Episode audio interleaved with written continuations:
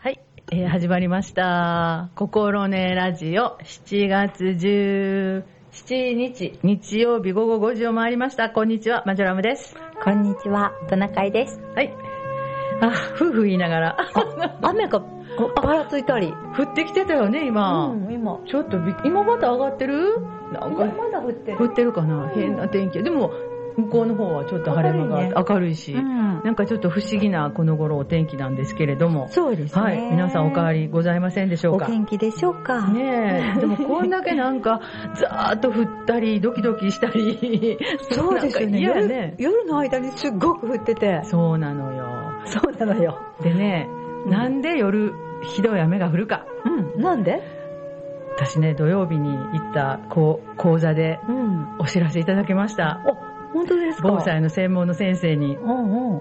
なんかね、あの、詳しいことはちょっと聞きそびれたんですけど、暑くなって、うんで、あの、ガーッと気温が上がるじゃないですか。うんで、えーちょっと涼しくなると、その空気中の水蒸気がうん、こう、さ冷えてこう落ちてくるんですって。うん。で、それが雨になるらしいんです。うん。うん、ガーッと、あの、気温が上がって、ずーっとこう水蒸気が上の方に上がって、で、空気が冷えて、落ちてきて、それが雨になると。うん。で、その落ちる時間が、うん昔はうん夕方、あはいはいはいせやから夏に夕立が来ると。うんうん日中暑うて、夕方冷えてきたらザーッと降って、はいさらに涼しくなるっていうんやったんやけど、うん今はずーっと夕方まで気温が高いやないですか。はいはい。で、あ、ちょっと寒なったな、涼しなったなっていうのがもうかなり遅い時間やから、うん雨が降る水蒸気が雨になる時間が夜中になってきたと。あ時間がずれてきたということなんですよ。あ、そんな新しい情報ですそういう。おっしゃってました。教えていただきました。なるほどすごい。だからほんまに夕立って減ってるよね。なんか家帰る自分にザーッと降って、なんかこう、涼し、ご飯食べるぐらいに涼しなるみたいな時間って少ななってません？そう言われれば。そう昔はね、2時とかね、7時半とかねう、ん。その頃によく降ってて、うん。あの、プールが中止になった。それは夕立とは言いませんね。夕立じゃないの？違 え、だって夕立って、え、2時とか1時半？うの？あ、それは昼の、昼のにわか雨かなんかじゃないですか。夕立はやっぱり4時とか。言ってたそれは雷雲ですね。積乱雲じゃないですか。難しいな、うん。だから、その、う何もない、ゴロゴロならなくて、うん。ゴロゴロはもう雷雲が来てるから、うん。もう雷雲が訪れてて雨雲が来てることで、うん。で、あの、夕立はそんな雨雲っていうのではなくて、うん。えー日中のあ上がった水蒸気が、こうさーっと降りてくるみたいな感じやから、それってもっと夕方やなかったですか ?4 時とか5時とか。そのぐらいに降って、あ、あー涼しなったとか言うて、戸を開けてたような記憶あるんですけど。ほんならなんか涼しい風が入ってくるみたいな。うんちょっと記憶が定かでないですね。もう1時半頃からもう夕方4時とか、あの、頃に降るの全部ひっくるめて夕立かと思ってた。いやあいや違いましたやっぱかね。り一時は夕 夕方とは言わないでしょ。基本的には。そううん。なんかその時間帯がやっぱずれてるっていうのか、うんからもう温暖化というのか、もう日中暑いから、うんその空気が冷め、冷め切らないっていうのか、冷えないから、はあの、夜に降ることが多い、多なってますっていうふうにおっしゃってました。ああ、そうですか。うんそういえば、ずっとぬくいもんなと思いましたもんね、考えたら、夕方まで。ずっとぬくいですうね。んなかなか温度が冷えないということですね。なんで、みんなが、えー、なんで今こんな降んのっていう夜中にザーザー降るというのがうん。見てない間に朝起きると、うん。あの川の水が茶色く濁ってたみたいな。えー、そんなに降ったのかな？どこで？みたいそんな、あの、ガーガー降ってる時はちょっと起きてくださいよ。なねえ寝てるんですね。爆睡ですから。いや、なかなかね、あのーあんまり降ると怖くて、ちょっとやっぱり私も寝れませんね。うん、なかなか、えー川の横にいると、ちょっとね、心配ですよね。そうえ、でも、私は川より上ですけど、はいトナカさん川より下じゃないですか？そうです 川底の高さぐらいに住んでるかもしれない ですよね。もうちょっとあの、ドキドキしないですね。あ、じゃあ比較的穏やかであんまり決壊したことのない川なんですね。うん昔は決壊したみたい。あ、そう。昔、昔。昔々ね。うんでもね、あの、災害は忘れた頃にやってくるって ずっと言ってましたやん。今は、災害は忘れんでもやってきますからね。うん。ちょっと。なんて言うんですか、うん。壁が厚く、ちょっと、んお家やったので、うん壁が厚くなって、うんうん音がしないんですよ、実を言うと。ああ、そうかそうか。はいはい。だから余計に目が覚めない。雷が鳴ったねってお友達に言われても、うんそうかなって感じの時があったりするんですよ。わかります。私んとこも、うんあの、二重ガラスやから、はいはい。全部ピシッと閉めたら、うんほとんど外の音聞こえないんですよ。あ、一緒。うん。それで、あの、ま、前のね、丹波豪雨の時も、うん。そうやったんですよ。で、うん自分の家の周りひどいことになってたのに、うん。え？って言って、そのなんか警報みたいなのが鳴って、ちょっと窓開けて、えーみたいなぐらいやったから、もうそれからはもう窓開けて寝てます。音聞こえるように。音聞こえるように？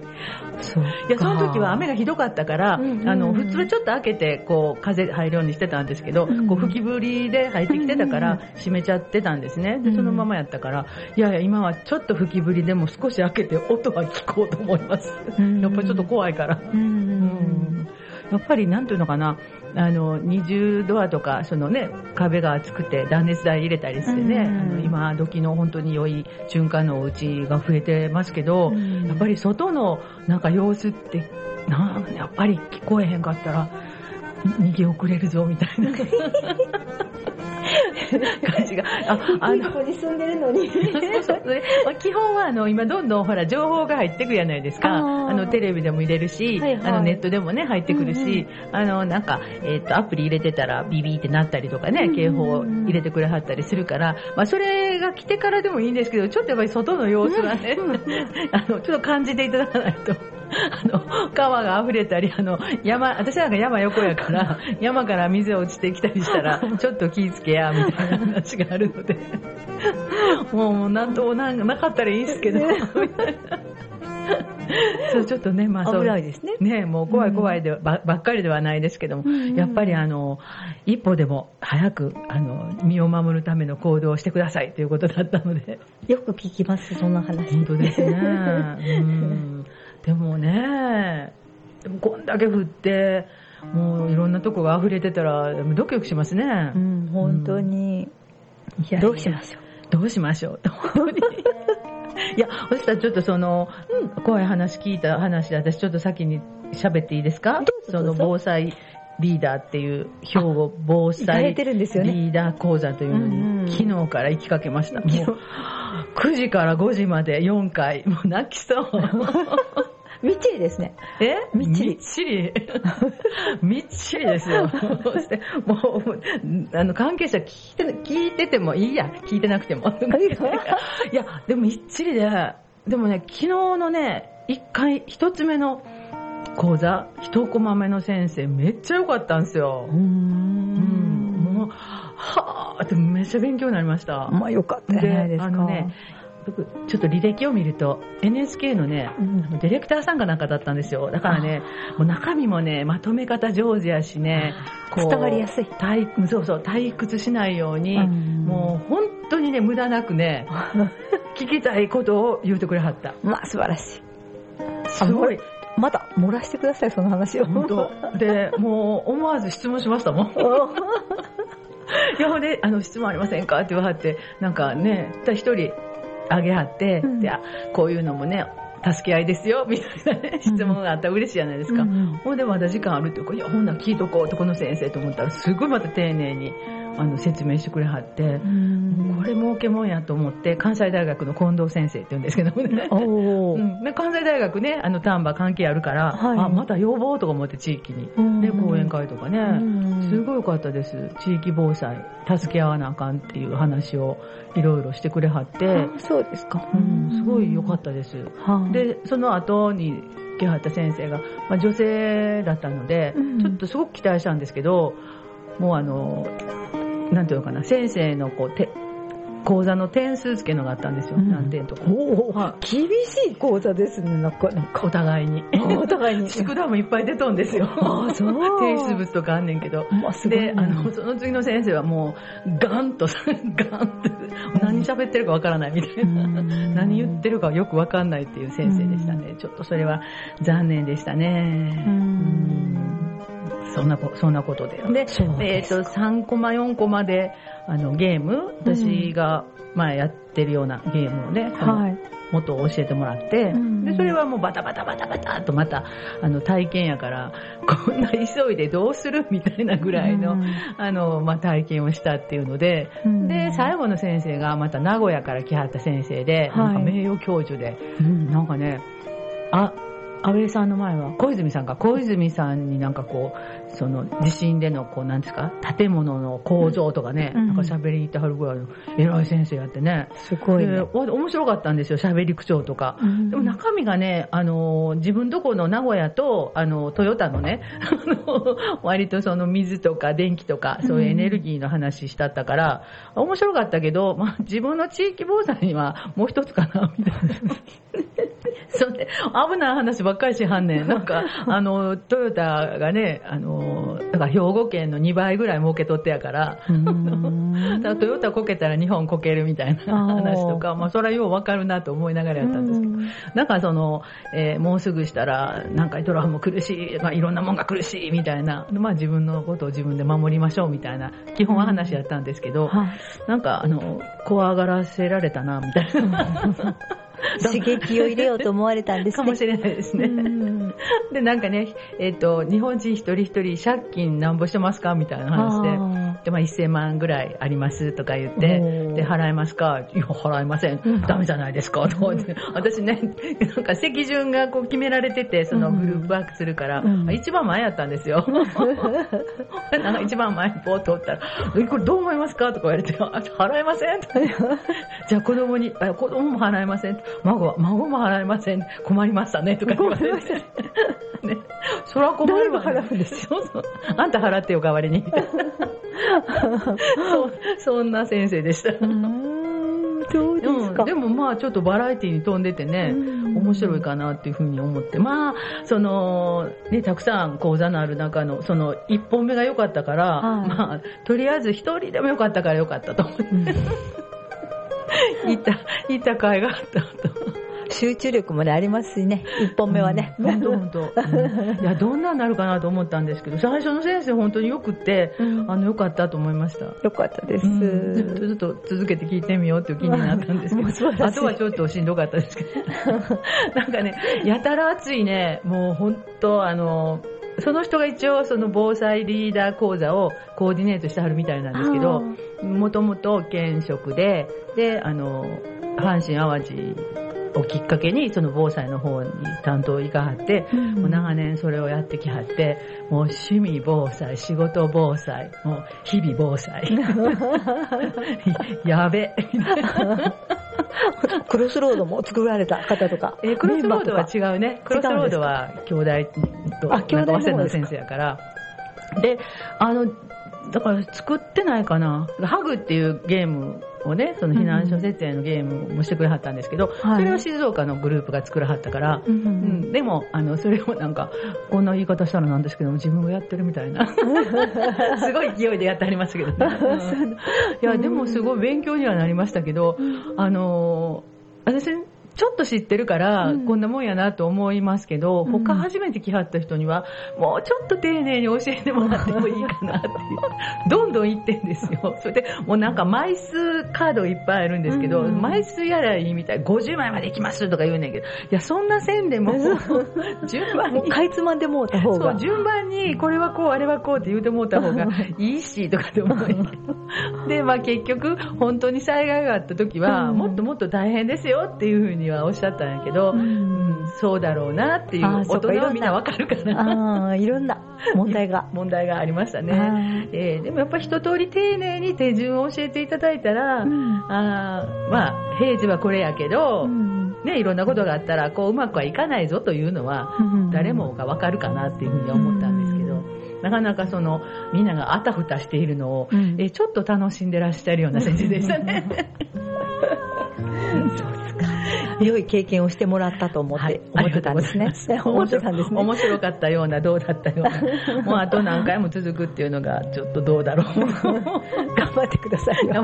あと3回ですか？あと3回です。まあ、飛び飛びやからね。結構、あれですよね。うんあの、次の回までに時間がある感じですね。1ヶ月とか2ヶ月とか空いてませんでした？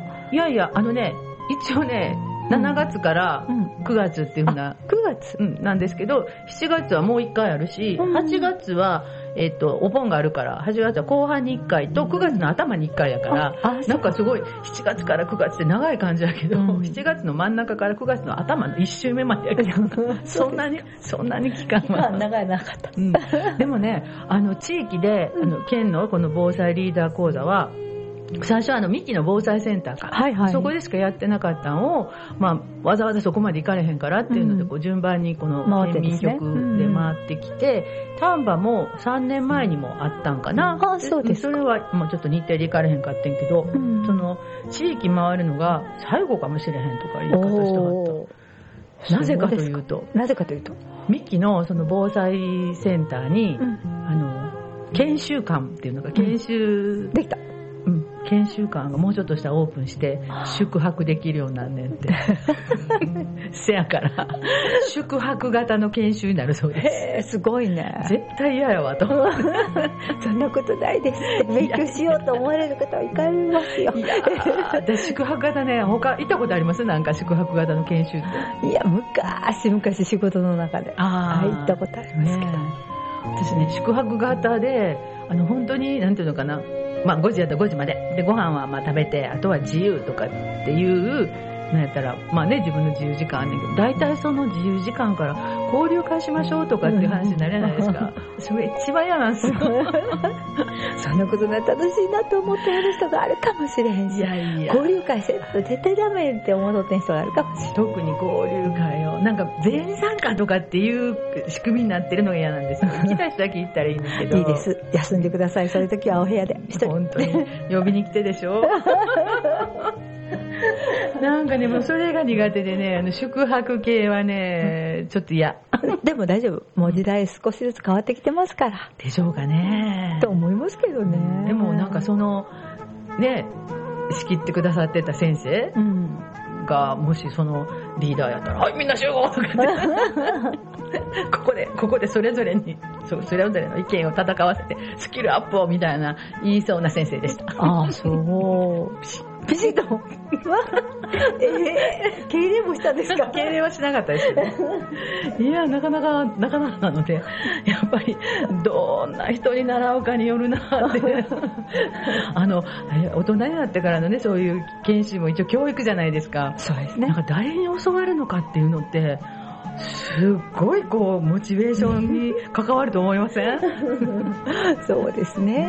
そこにまず行くことにあの頑張らないといけないという気持ちもあるし、でそれをちゃんとこう理解してねねお勉強させてもらうのにね、聞きやすい方と、もう全然違う国の言葉を喋っておられるんじゃないかと思って思われる方とか、全然こう入ってこないっていう研修にを受けたこともあります。ありますか？あります。うんねえいや私、アホになったんかなとかって思ったことが 一度あって、その時からもう研修に行くと、なんかドキドキします。本当やね。うん私大丈そうついていけてないとか。うんあの、ついていける前に本当に何喋ってるか分かれへんっていうのがありますよね。うんあの、まさに言ってた昨日の二項締めはそうなんです。あ、本当に。でも多分大切なことをお話しされてると思うんです。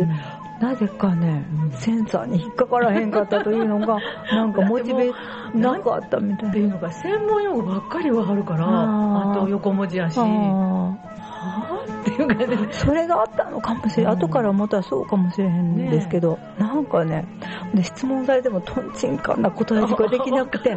わかんね。あ、そうですか？そういうことありました？ありますよ。一体何を言ってらっしゃるんですか？みたいな。そうそうそうそう。もうパスですみたいなね。うんあるある。私もその先生の後になんかちょこっと次準備する時があって、同じテーブルにいた人に、何言ってるか分かんなかったんですけど、思わずつぶやいたら、その人も、ってうなずいてくれたから。あ、本当。ちょっと分かりにくかったのかもしれませんね。よかった一緒、一緒の感じみたいな。うんでもね、私の知り合いは、よかったって言ってたから、ありますよね。あ、違うなと思。うなんかね、引っかかるもんが違うんでしょうね。多分ね、違うんでしょうね。うん。いやーもう、でも、どれが自分に合ってるかっていうのは、もういきなり分かれへんからね。うん。まあ、よう知った先生でうん、その人の聞きたいと思っていくんやったら別やけど、うん。そういうこう流れの中で出てきはる先生って、まあ、言うたら選ばれへんっておかしいですけど、うん。どうかなんかこう探りながらいるみたいな感じやからね。うん。それちょっとね、もう本当申し訳ないですけど、初心者に喋るっていうつもりで来てもらわんとね、うんあかんやろうなっていうふうに思いましたけどね。うん難しいとこです。はいはい、ありがとうございました。ありがとうございましたは聞いていただいて話が長くなっちゃいました。いえいえはい、じゃあ1曲目を聞いた後、はい今日はまたあのトナカイさんお出かけされてましたので、皆さんお楽しみのお出かけニュースをお出か聞きたいと思います。はいえーと、1曲目が僕の一番欲しかったもの。今日はね、牧原さんのね、特集みたいです。そうなんですはい、それでは行きます。うーん、はい、これ。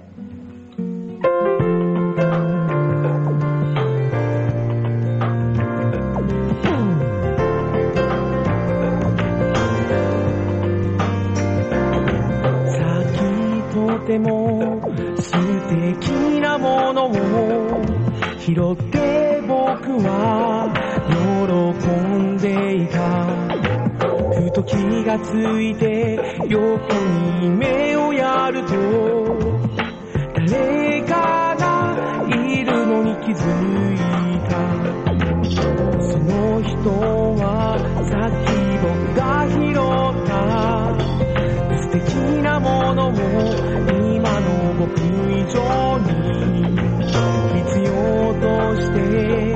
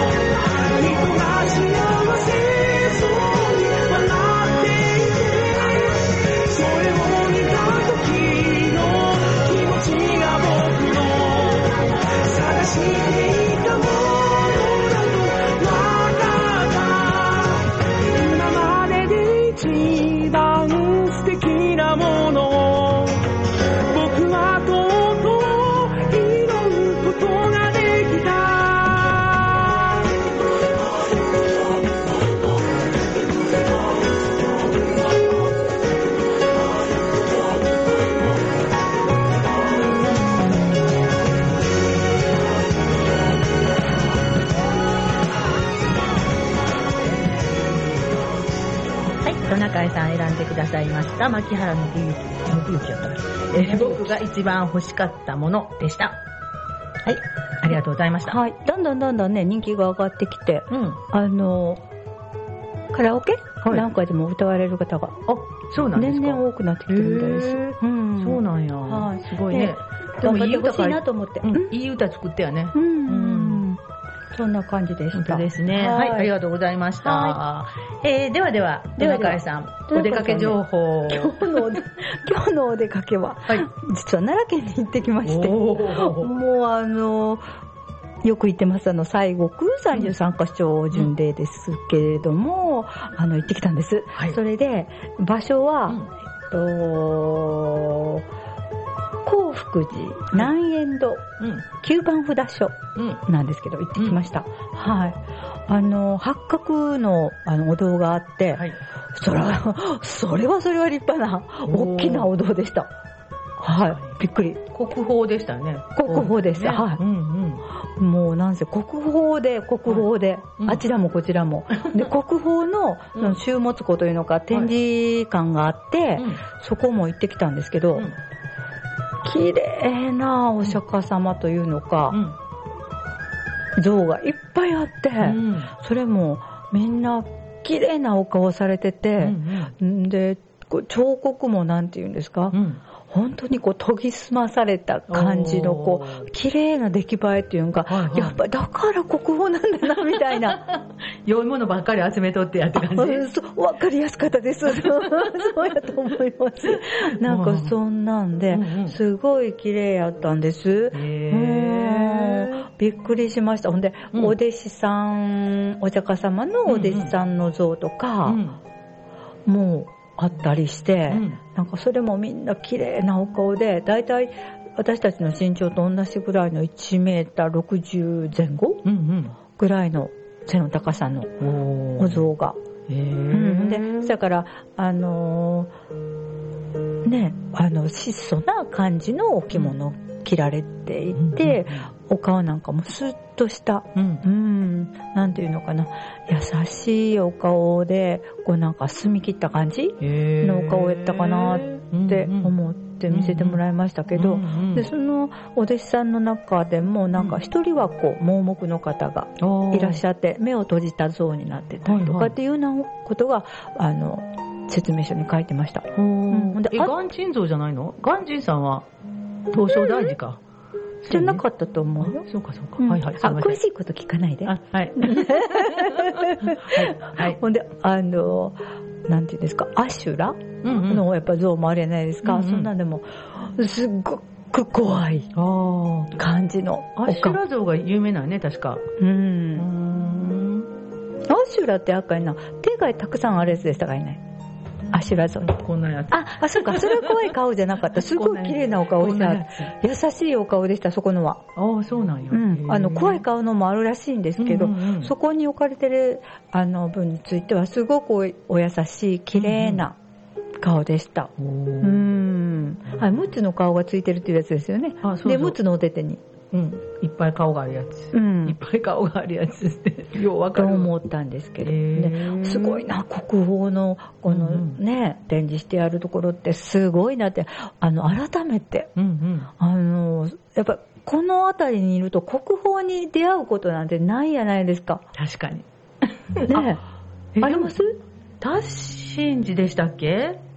あ、三つお像があるやつ？あれ国宝？うんうん。あのね、達真寺の、えっと、重要文化財？達真寺のね、うん。あの裏にうん。なんかいっぱいおどお銅像、うん。その仏像が並んでるところがあって、うん。なんかね国宝やったんが、うん。取り消されたって言うとはったんちゃうかな。なんかねその国宝にはね、なんかこう、し証明書みたいな、そういうのが、あえーの由来があるようなやつ。それのなんかこうセットがないと認められへんねんけど、そうん。のちょっと昔やから、うん。もうとりあえずこうもらってたらしいねんけどそれがそのなんかがないかあ。ら、うん。残念やけどみたいな。多分そうやとは思うけどそのこうき決まる決めるルールうん。みたいなのがしっかり決まった時に、うん。えー残念ながら亡くなったんですって言うてはったと思う確か。うんだから割とあのそこはえええもんがええもんがあると思います。うんはい。本当にね、皆さんぜひまた、ああちらの方に書いた時には、へーあの、国宝ってすごいって改めて本当やね。思いました。で多分すごいものに決まってるんですけど、うんうんなかなかね、目の当たりに見ることがなく。そうやね。それと、あの奈良とか京都の、うんこう観光地にあるそういう大きなお寺で、うん国宝級のものをもらってるところって、うんやっぱりすっごく丁寧にケアされてるじゃないですか。うん。もちろんね、そのために、うんあの信徒さんもいらっしゃたくさんいらっしゃるやろうし、うん。あの観光のねそういううん。いただいたものでそういうの保存に使ってはるから、だから同じ国宝国宝級のものがこうまあ言うたら田舎の方にあってもその保存状態とかあとと展示の見せ方とか環境とか、ね、そういうの違うと。ライトの当て方とかね、うん。全部違う。全然違うと思う、やっぱその辺がねあのありがたくっていうのかしっかり見られるようにうんやっぱり見られるようにしたしてはるんちゃうかなそうかもしれませんね。うんうんそうなんやよかったね。すごいなと思って。本本当に。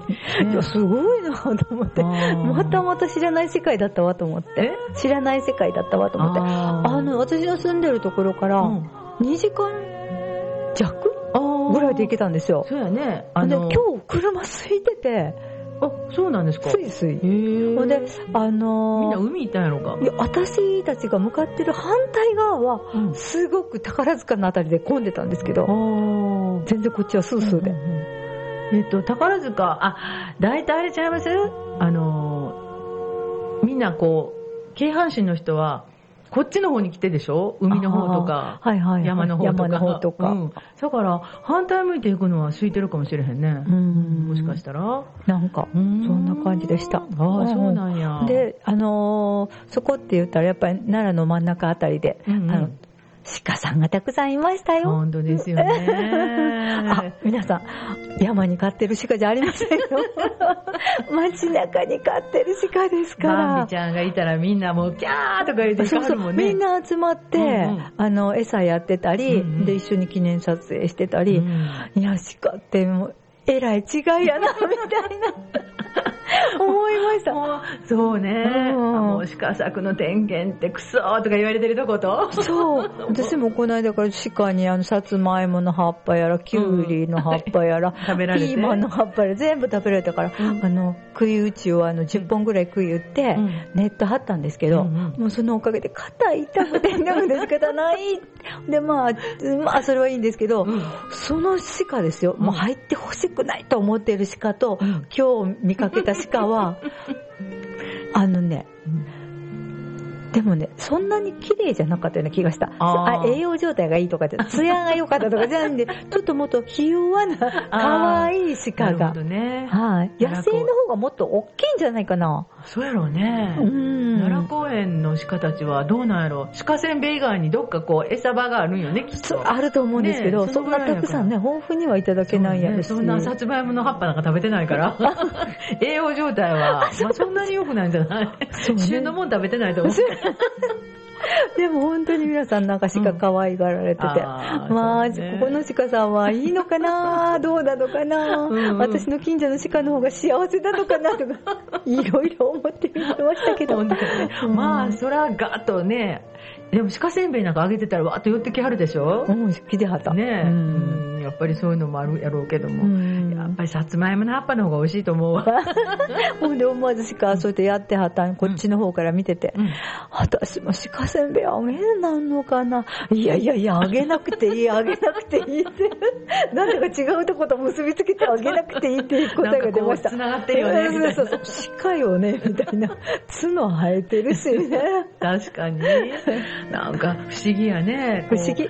なんていうのか同じ動物でもこう、うんやっぱりいる場所によって変わるって、まあ、人間もそうですけど、うんそう環境によって全然変わりますもんね。うんそれに、あの今日はあの団体の方とかは少なく、やっぱり家族連れとかカップルとかっていうのがお友達同士とかでうんうん。2人ずつとかなんかうんうん。1人で歩いてらっしゃる方もあったりしてその団体で旗持って歩いてる方は少なかったとかうんうんなかった私が見えなかったうん感じなので。意外にあるかもしれないですね。平日、その、割とシニアツアーとかが多いかもしれない、ね。そうかもしれませんね、うんうん外国の方はいらっしゃいましたよ。あ、やっぱりね、う京都、奈良は多いかもしれへうんね。ん。どうなんやろうね、ちょっとずつ増えてんのかな。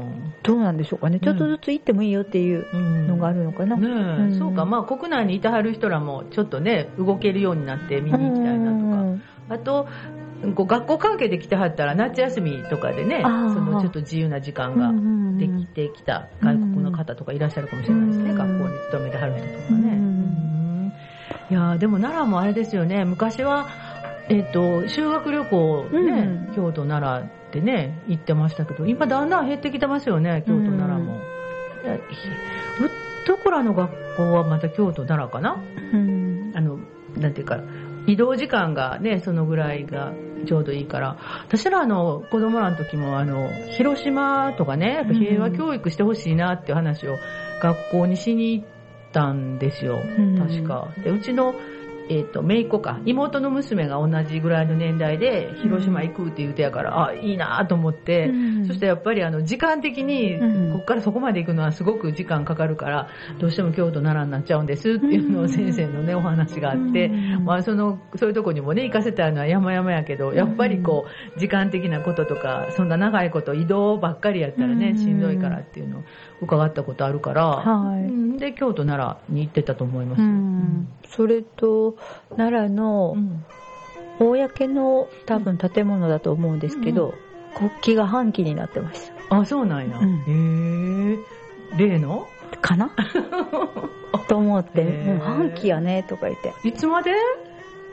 わかりません。四十九日まで。そう私はわかりませんそんなことはわかりませんけど。半旗でした。へえ、なんでやろうね。うん。でもまた違うことかもしれませんしね。ね。私事情聞いてません。ので、うん 通りすがりですので、その、そこにこう出し出てるわけじゃないもんね。うん。それはでもうん。県庁ではなかった、あ、そう。へえ。なんやろ、なんとか協会かな？あ、ええみたいな。ええー、わかりません。関係ないか。ううんーん、そんなこともあるんやうね。んありました。えでも奈良も駅前、JR の奈良駅の周りとかすごい綺麗になってるし、ううんん、だいぶ変わってますけどね。うんでもね、あの、宿泊する人が少なくなってるっておっしゃってました。ああ。もう素通りですよね、うん。それこそ京都に行かなきゃってそうそう。感じでそうそう。泊まるんやったら京都やって言ってうん。あの見には来はるけど、うん。もう京都まですぐ近くうん。ねそれこそ近鉄なんね。か乗っていたらすぐやし、うん。それからやっぱりあの朝奈良に着いても夜の泊まりは京京都。都に行っちゃうみたいな、まあ、宿泊減ってるみたいな話は聞きましたけどね、うんやっぱいろいろありますね、うん。まあ観光する方もね、うん。効率よく回りたいと思うからね。そうですね、うん。あそれともう一つその、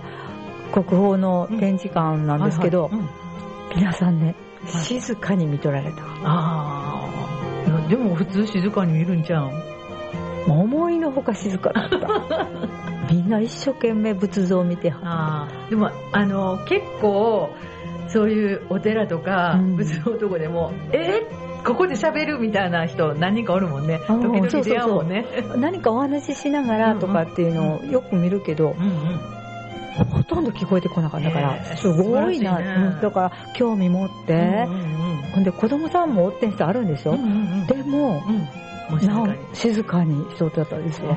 いやそれこそ、うん。そういうところによく来てらっしゃる方は、ん。静かに見ないといけないとか、そういうふうな教育受けてるかな、みたいな。そうやね。あと、うん。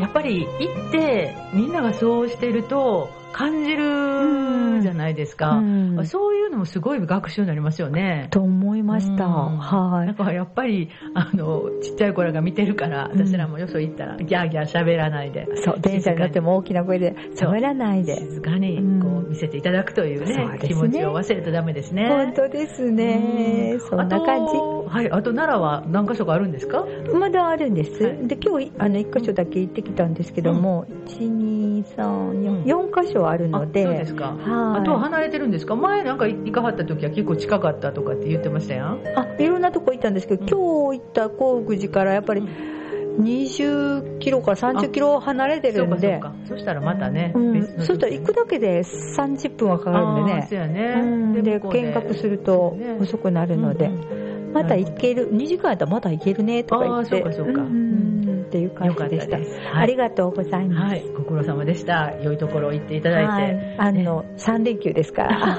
あ、そうかう。ん、1日ぐらいは、あ、うん本当ですうね。ん、なんか、どっか行けたらなと思ってたんで、うんは3連休やったんや。い。そうなんですよ。またこれからあとはね、いろいろうんうん、ね、お庭の掃除したり、お寺の掃除に行ったり、お墓の掃除に行ったり、いろいろと。いろいろと忙しくなりますから、はいこれから。ちょっとホッと された時でよかったのではないかと思います。そうですはい、ありがとうございます。えーそれでは次の曲ですね。えー、牧原信ののりゆきえ？のりゆきさん。のりゆきさんか。はい。牧原のりゆきさんの遠く遠くです。はい。有名な曲です。そうです。遠く遠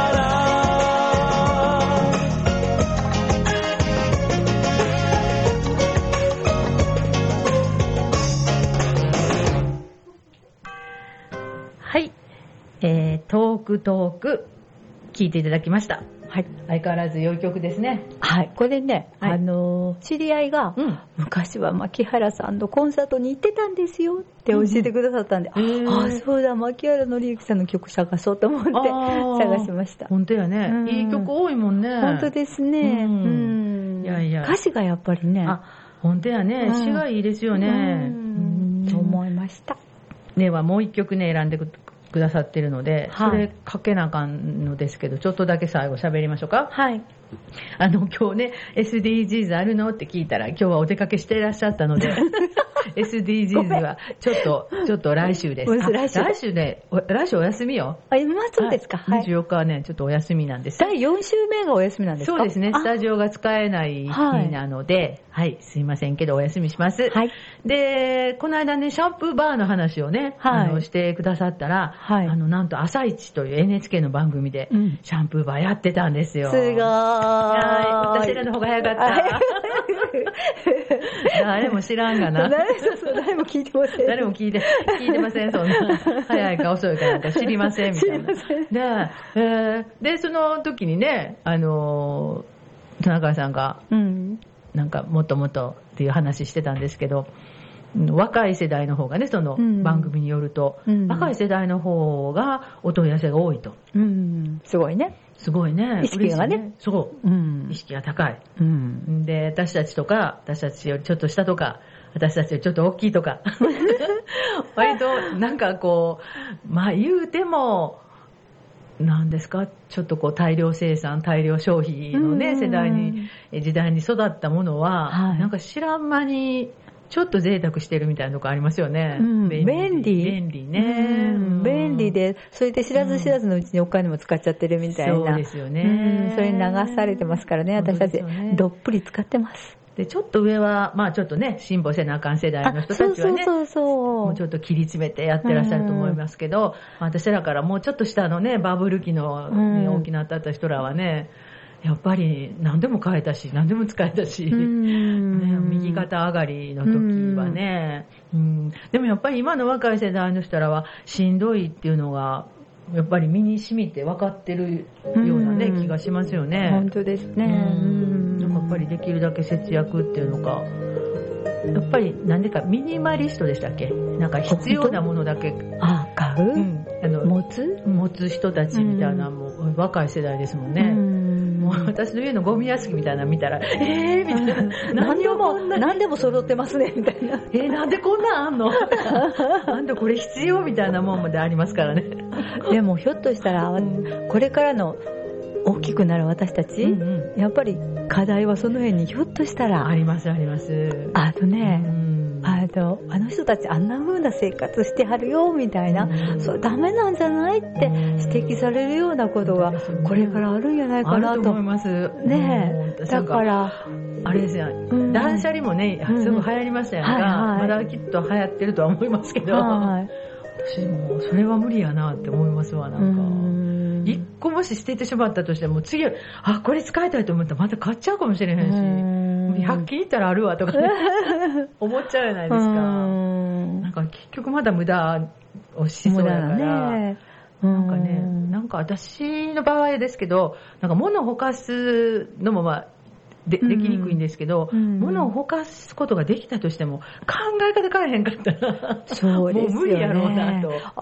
あ考え方なんてなかなか変えられませんから、絶対私たち大きくなったらその辺課題になって、あの、私たち若い方にうん困るねって言われる 一つの、お荷物うんになるやも。知れません。ちょっと考えなきゃ。ほぼなってるような気がします。あの、シャンプーバー使ってるんですけど、早くから。そうですか。ありがとうございます。あのその辺はね、なんかあの、それは意識してじゃなくて、なんか無意識にっていう感じだから無意ね。良いこととかそんなん思ってなくて、あの、ただただ便利なだけで、石鹸でガーッと洗ったら楽やっていうだけのね、なしで。あの、なんていうのかな、怠惰なだけですね。詰め替えるとかめんどくさいとかね。ね難しいですよね、それが。めんどくさいのか考えているのか。いや、考えてないです。あでもね、その詰め替えようってエコみたいやけど、うん。今あの分別が厳しい、うん。あのエリアは、お腹全部洗って、うん。こう捨ててる、うん。で、そのインタビューされてた若い方は、うん。これ全部中のこう洗剤をきれいにするのに、どんだけ水使ってんねやろうと思った時に、どっちがいいんでしょうかね。そう、だから詰め替えようってエコみたいなねう、ん。ことで探したら、シャンプーバーの石鹸に行き着いたみたいな話してたから、やっぱりそこで、水養酸使ってるなとかうん、これ大丈夫？って思うっていうね、うん。まずその気持ちを持ってないとうん変わんないもんうね。ん、本当ですね。そこがポイントですようねん。でもやっぱり今若い人、うんいろんなことこう検索するじゃないですか、うんすぐにうん。だから自分でいいものをすぐこう、あ、そうね。自分に納得できるものをチョイスできるっていうのがあ。それもいありますよねい時代ですよね、ある意味ね。うんやっぱりそういうふうに自分に合ったものを選んでいけるっていうのもすごいありがたい時代ですよね。私たち戸惑ってますよ、多うん、分。本当やね。で、できるだけ良いものを選んでいただきたいってことですね。本当ですはい。いろいろ勉強させていただきたいと思いいます。ただきたいと思います。またご指導ご鞭達ほどよろしくお願いいいたします。